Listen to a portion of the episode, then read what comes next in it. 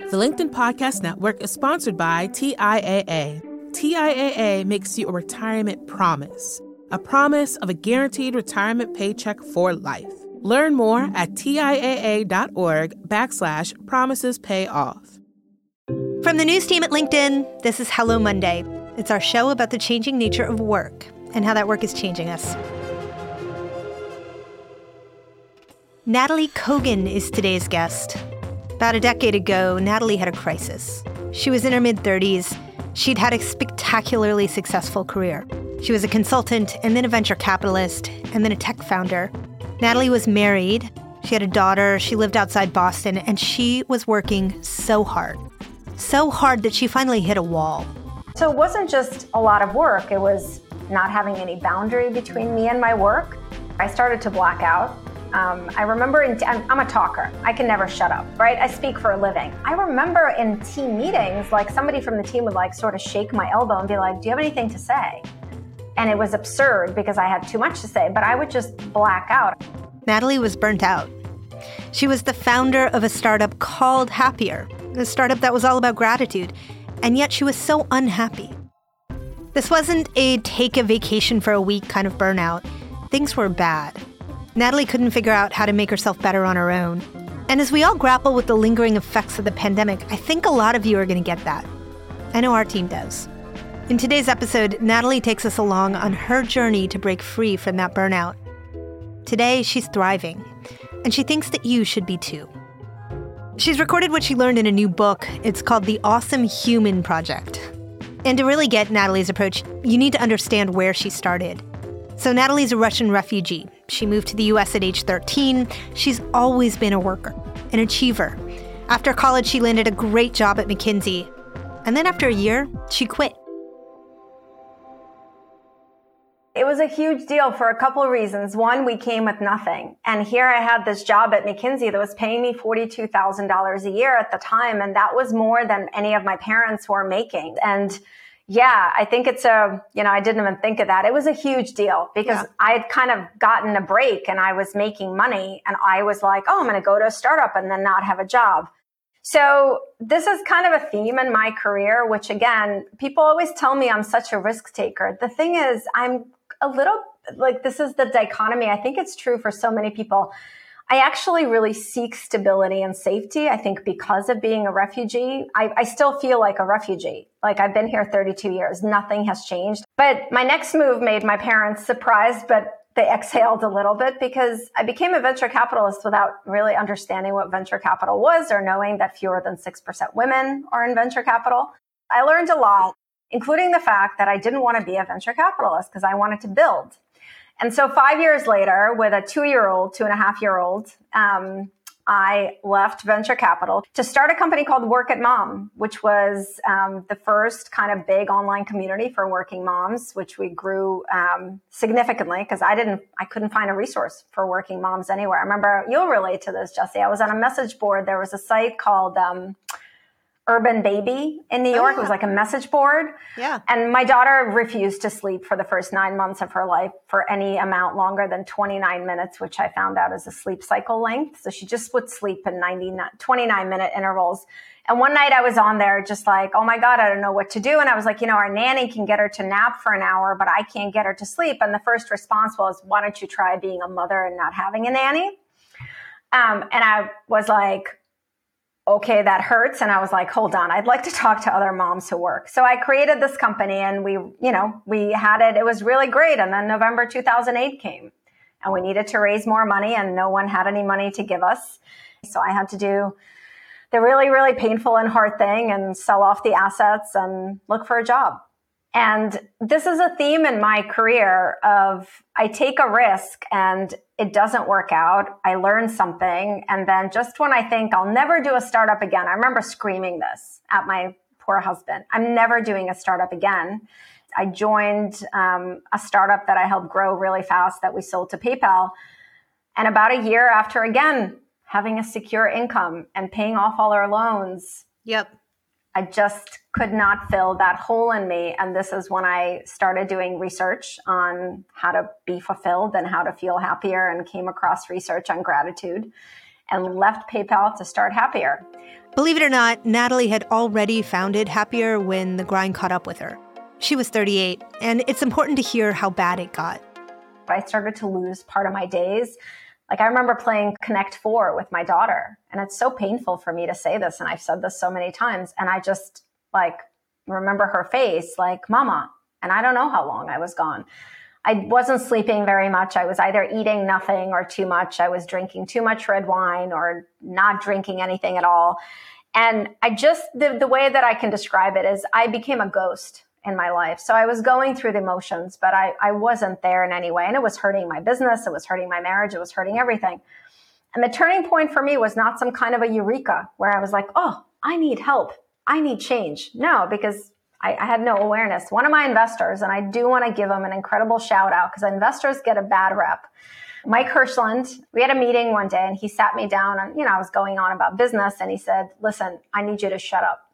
You are not okay and you need to get help. And I will not speak to you again until you get help. To which I thought was absurd. But he had a point of power in my life because he was a friend, but he also was on my board. And so you know, everyone try to help. And the thing I need to tell you, you know, I found out years later there was actually my husband to whom I was not speaking at the time, who reached out to Mike and said, Is there anything you can do? She won't listen to anyone else. And I, am really afraid. And so it was an immense act of kindness from Avi, but he knew he couldn't reach me. So Mike wow. kind of forced the issue. Um, and uh, it was very scary. I just want to say that I had to put my company on hold. I had to let go of my team. I had to go to my investors and tell them that I wasn't okay. Um, I had to face things I'd never faced. Is the biggest gift that the universe could have given me. I I talk about that experience of it's nothing I would wish on my worst enemy, but it's what I would wish on my best friend because I don't think anything short of that would have paused me to actually begin to consider living a different way. This experience and recovering from it, it inspired Nataly to create her guide to avoid burnout in the future. I want to share one of her key ideas, which she shares in the book. She writes, You don't need to make dramatic life changes to struggle less and thrive more. You don't need to put that kind of pressure on yourself because overcommitting only sets you up for failure. I asked Nataly how we can set ourselves up to thrive by making minor tweaks in our lives rather than those massive changes. And here's what she had to say. Every day there are articles about the great resignation and people quitting jobs. And I feel like it gives this message that that's the choice, right? You either work and you burn out or you resign and you move to Baja and you don't work. And you know what? I think most of us have kids and mortgages and parents and responsibilities. And I have to tell you, when I re- read those articles, I feel kind of offended even if I wanted to, I can't pick up. I have parents and all that kind of stuff. So my view is different. And the way that we begin to tweak is by recognizing there is a difference between challenges and stresses on the outside that are absolutely part of daily life. So to me, the big difference is between challenge and struggle. None of us can eliminate challenges in life or should try. It's the feature, not a bug. My tech background comes in, right? Challenge is a feature of life. It's not a bug. But struggle, internal struggle, is something that we can reduce. And the way that we reduce our inner struggle is by creating a more supportive relationship with ourselves, our thoughts, and our emotions. And this idea of having a relationship with yourself, and it begins with awareness. The awareness is around the fact that we have a reservoir of emotional, mental, physical energy every day, and we have to be aware of where that energy is. Many of us experience daily burnout. So it doesn't have to be this thing that I went through where I just couldn't function, but we all can relate to that feeling. At the end of the day, you just on empty. You have nothing else to give. You have exhausted your emotional, mental, and physical energy reservoir. So developing awareness around, well, where is my energy? Wow, I'm, I'm, I'm getting really low. Let me pause and do something to fuel myself. As Nataly and I were talking, I started thinking about how I trained for the AIDS ride 20 years ago. It wasn't just get on my bike and go 580 miles from San Francisco to LA. No. Every week I would go on these training rides. I got stronger and stronger, and they got longer and longer, and finally I had the endurance for the physical challenge. I did that ride, but it's not like I kept up with the physical training, and as a result, I'm not strong enough to do a ride like that anymore. Nataly's framing around how to avoid burnout follows a similar pattern. We can't just solve for the end goal of no more burnout. There are steps we must take to prepare ourselves and to keep fit. We'll have to keep up with them. Here's how Nataly sees this. Just like you said, to have the emotional fitness to get through life's challenges without burning out or to do work you love without burning out, we have to practice our emotional fitness. And so the skills to give kind of a, an overview. So the five skills are acceptance, gratitude, self care, intentional kindness, and the bigger why. Acceptance, gratitude, self care, intentional kindness, the bigger why. According to Nataly, building up our skills in these five areas will help us avoid burnout. We're going to take a quick break. When we come back, Nataly will show us how to do it. The LinkedIn Podcast Network is sponsored by TIAA. In the last 100 years, we've seen financial markets swing, new currencies come and go, decades of savings lost in days, all showing that a retirement plan without a guarantee, quite simply, isn't enough. So, more than a retirement plan, TIAA makes you a retirement promise a promise of a guaranteed retirement paycheck for life, a promise that pays off. Learn more at TIAA.org backslash promises pay off. Hi, I'm Tomer Cohen, LinkedIn's Chief Product Officer. On my podcast, Building One, we dive deep into what it takes to build great products. Recently, we had Zach Perret, the CEO of Plaid, and he shared about his struggles building a financial app for consumers and how he was able to turn it all around with a critical pivot. Take a listen. I personally couldn't resonate as much with the consumer set that we were trying to reach. I just didn't have that level of empathy. When we made the shift to building a B2B product, though, I was building the product that I wanted. My co founder and I were creating the product that we wanted ourselves, and we had so much empathy for what that product was. Such a great insight. You know, in that sense, we got lucky because we were, we were creating a thing for ourselves. And then the people that we were talking to also had the same problems we did. They were fintech developers. We'd been a fintech developer, uh, we'd been trying to build a fintech product for a year. And so we had such deep empathy. We had such a clear ability to. If you want to hear more of Zach Perret's story and the lessons that follow, listen and subscribe to my podcast, Building One. And we're back. In this second half of our conversation, Nataly Kogan takes us through the five skills we need to build up in order to avoid burnout, starting with awareness. So, awareness as part of acceptance. Acceptance, the way that I define it, is a skill of learning how to look at the situation ahead of you and how you feel with clarity, which means separating the facts from the stories our brain creates from its negativity bias, its fear of uncertainty, right? Because our brain really doesn't care about our thriving. Mm-hmm. Our brain does not care about our happiness. Our brain just wants us to survive. So it's created a lot of filters through which we perceive things, which cause a lot of uh, stress and anxiety. So acceptance is about separating all that and looking at this is how it is and this is how I feel, and then using that as the foundation to say, given how this is, what's the next best thing I could do to truly meet this moment as it is? And it involves taking a lot of responsibility. It's focusing on what you can control versus you can't. The second skill is gratitude, and Nataly compares gratitude to broccoli. Here's why. I think we've all heard about gratitude and we know it's good for us, but knowing that broccoli is good for you doesn't do you any good. You have to eat the broccoli. So I invite people to think of gratitude as a skill you practice daily. And it's a skill of zooming in on the small things in your life that are good or meaningful or joyful or comforting or kind or just okay, even when things are challenging, because our brain only wants to focus on what's wrong because it has a negativity bias. And so we have to help balance out the emotional picture of our lives by reminding ourselves of what we're grateful for. The third skill is self care. Nataly encounters objections around this one guilt and time. She hopes her definition breaks through those feelings. The way that I define self care is it is a skill of fueling your emotional, mental, and physical energy. Take example of a car, right? A car needs gas or electricity to do its job of being a car. When the car runs out of gas, we go and fill up the car. We don't sit there and go, well, does the car deserve to be filled up with gas? Do I have time to fill up my empty car? None of us ask that because we know it's essential, but yet we treat our energy that way, right? How many mm-hmm. of our listeners right now have been, it's midnight and you're exhausted, but you're plowing through your emails because you just got to do it. And so self care is a skill of becoming aware of and intentionally fueling our emotional, mental, and physical energy. Self care gets such a bad rap in our culture. Right? It's terrible. It's all about luxury and money and buying things. You don't need to buy a single thing to practice self care, but you do need to take responsibility and awareness of your energy level. And it doesn't cost money to fuel up. You know, I teach this practice to companies and teams and leaders of a 15 minute daily fuel up. And this is actually uh, one of the practices I'd love to offer.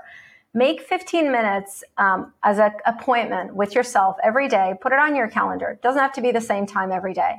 15 minutes. This is your daily fuel up. And when it comes, ask yourself first, check in with yourself, just like you would with a friend or a loved one, right? We say, Hey, how are you? How are you feeling? Say that to yourself. None of, most of us don't do that but it allows you to gain that awareness. And then based on how you feel, ask yourself, what is something I could do right now, given where I am, what's going on, my constraints?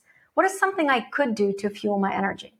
The challenge there for me, and I bet for a lot of people, is not being actually able to answer that question. Like, what do you like to do for yourself? I don't know. I've got a three year old. I've got a nine month old who never sleeps. I don't know. I have a podcast to make. I, have got work. Like, what do I like to do for myself? I love that you just said this because you are not alone. When I started to ask myself this question, I had no answer. I was I was brought up with the idea that to do something for yourself is the most horrible c- crime you can commit against your family. And I can I work with so many leaders and executives and working moms and so many people say, Nataly, I don't know my answer to that. That's your first job, your first responsibility. And I offer this as a little brainstorm. To have a little five minute brainstorm with yourself. Take out a post it note or a piece of paper and just jot down as many things as you can think of that bring you joy, that make you feel good, that fuel your energy. And I get busy. We're all busy. Two kids, elderly parents, jobs we all have 15 minutes because things I'm talking about are a five to 10 minute walk outside. Research shows dramatically improves your energy, boosts your mood, um, improves focus and motivation. Um, sometimes for me, what fuels me because I do so much talking is there's a chair in the corner of my office and I get a cup of tea and I just sit there for 10 minutes. It might just be doing some stretches, but have a little brainstorm with yourself. This is such a gift you can give not just to yourself, but the way that I look at self care, it's the opposite of selfish. It is your responsibility to the people you love and your work because you cannot give what you don't have. And that leads us to number four intentional kindness. When I say this on stage, I get these looks of like, we're going to talk about kindness as a skill. Like, we all know kindness is good for us. Random acts of kindness. Like, what? The thing is, it's kind of like gratitude. We all, I think, know kindness is important, but it gets lost in the busy, in the stressed. So the skill of kindness is about doing something to elevate or support or help another person and not expect anything in return. And the reason it's so essential is as human beings, one of our core human needs is to feel like we are connected, like we belong. We actually cannot function anywhere near our potential if we feel isolated which is different from spending time alone just to refuel, especially right now with everything going on.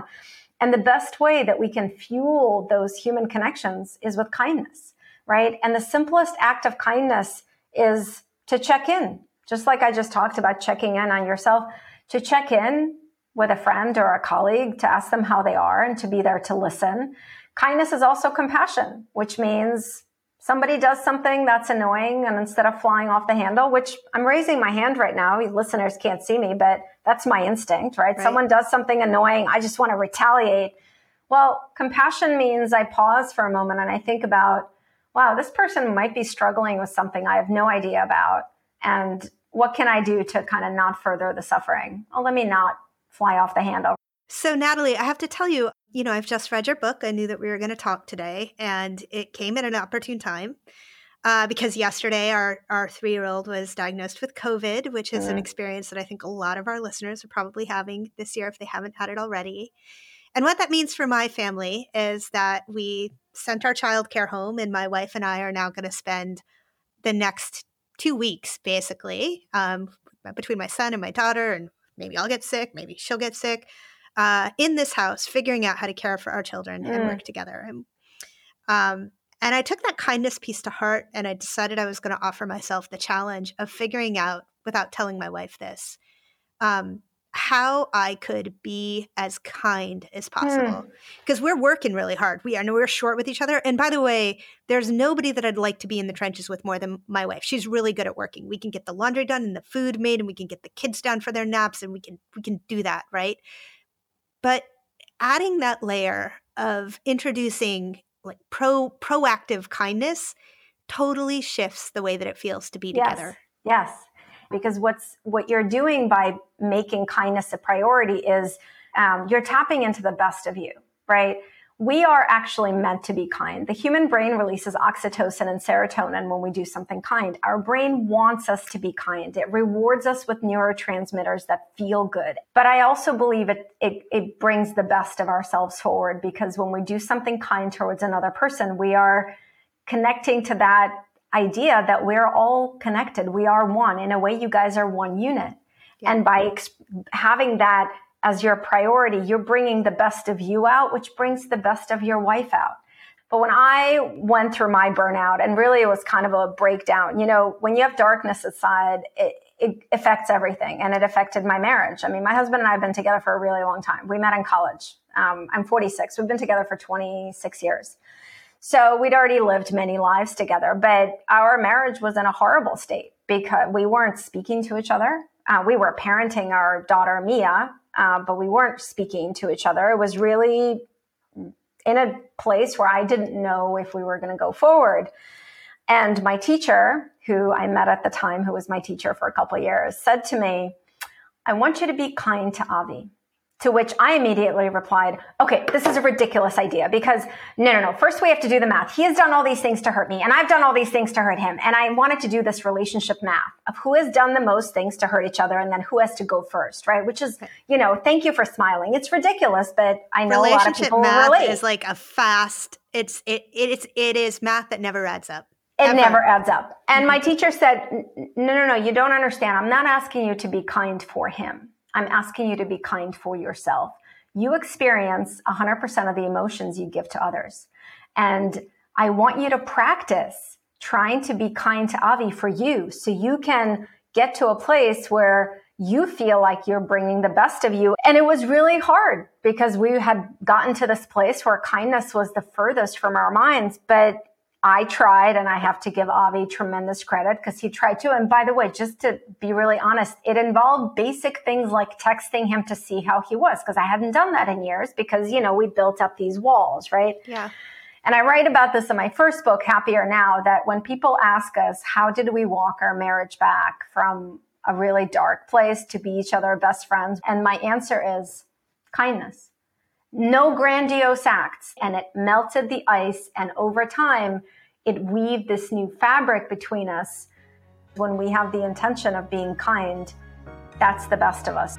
The final skill is what Nataly calls the bigger why. It's all about connecting to purpose, but that doesn't mean going out to find new things to do. Often we think of purpose as being something out there that you have to go to find connect things that you're already doing, the laundry, that project, that presentation, that annoying report at work, to how does it contribute to others? Because that is where most of us connect to our sense of purpose. Like when you get that done, who does it help? And when you answer that question, you have connected this to do to something that is meaningful. And when we connect to a sense of purpose as human beings, we enter what's called a pro-social mindset. It helps us better manage stress. It actually allows us to fuel our energy in the right direction. And there you have it. Five skills for your mental personal training session. Five skills to really truly help you abandon burnout. Of course, Nataly Kogan builds on all of this in her book, The Awesome Human Project. Be sure to check it out. We've been talking about reinvention at Hello Monday for a month now. One of the things you don't always hear is that I'm asking every guest the same question what does reinvention mean to you in your life and work? Nataly's answer puts such a nice button on our conversation that I wanted to share it with you. The idea of reinvention for me is to reinvent the way that we think about challenge and struggle in life and to reinvent our relationship with ourselves so that we can struggle less even when life is really challenging. And to me, that reinvention is really inner focused. It is, again, to shift the way that we treat ourselves to create a more supportive relationship with ourselves, our thoughts, our emotions, and other people because the way we treat others is rooted in the way that we treat ourselves. So to me, if we could undertake that reinvention project, I think that we truly unleash our greatest capacity and potential to do all the things on the outside that are meaningful to us. That was Nataly Kogan. Burnout is something that affects so many people. I definitely have moments where I feel absolutely drained. Budgeting our stress is so important. Just living and going through your days, fulfilling obligations, completing tasks without doing things that bring you joy or fulfill you, it's not sustainable. It's how we all get burnt out. So, this week on Office Hours, I want you to bring some actionable items that you can do daily to help you avoid burnout. Maybe it's replying to emails at specific times only instead of being available all day.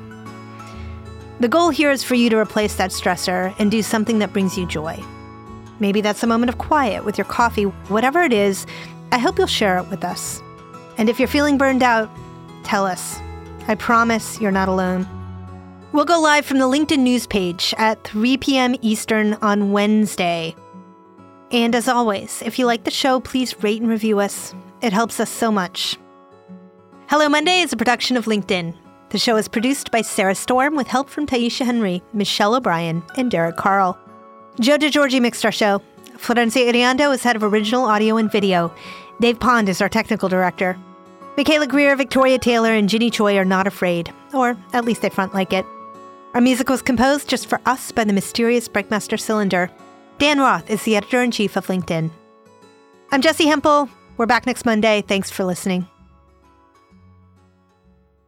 Stop pulling that, Jude. Sorry, pause one second. My son my son is pulling the cord out of my computer. I kid you not. Guys, sorry. Hold up. I'm just going to go to the source of this problem and deal with it. Pause. Go, go. I'm here. Jude Rowley. Listen, Jess, Jesse, I'm a working mom, so please, and I know I have a teenager now, so different issues, but the fact that my school right now is what's saving us. Otherwise, there'd be some kind of an emergency where she must have it solved right now, and she would be here, be like, guys, I'm sorry, but mom, oh my God,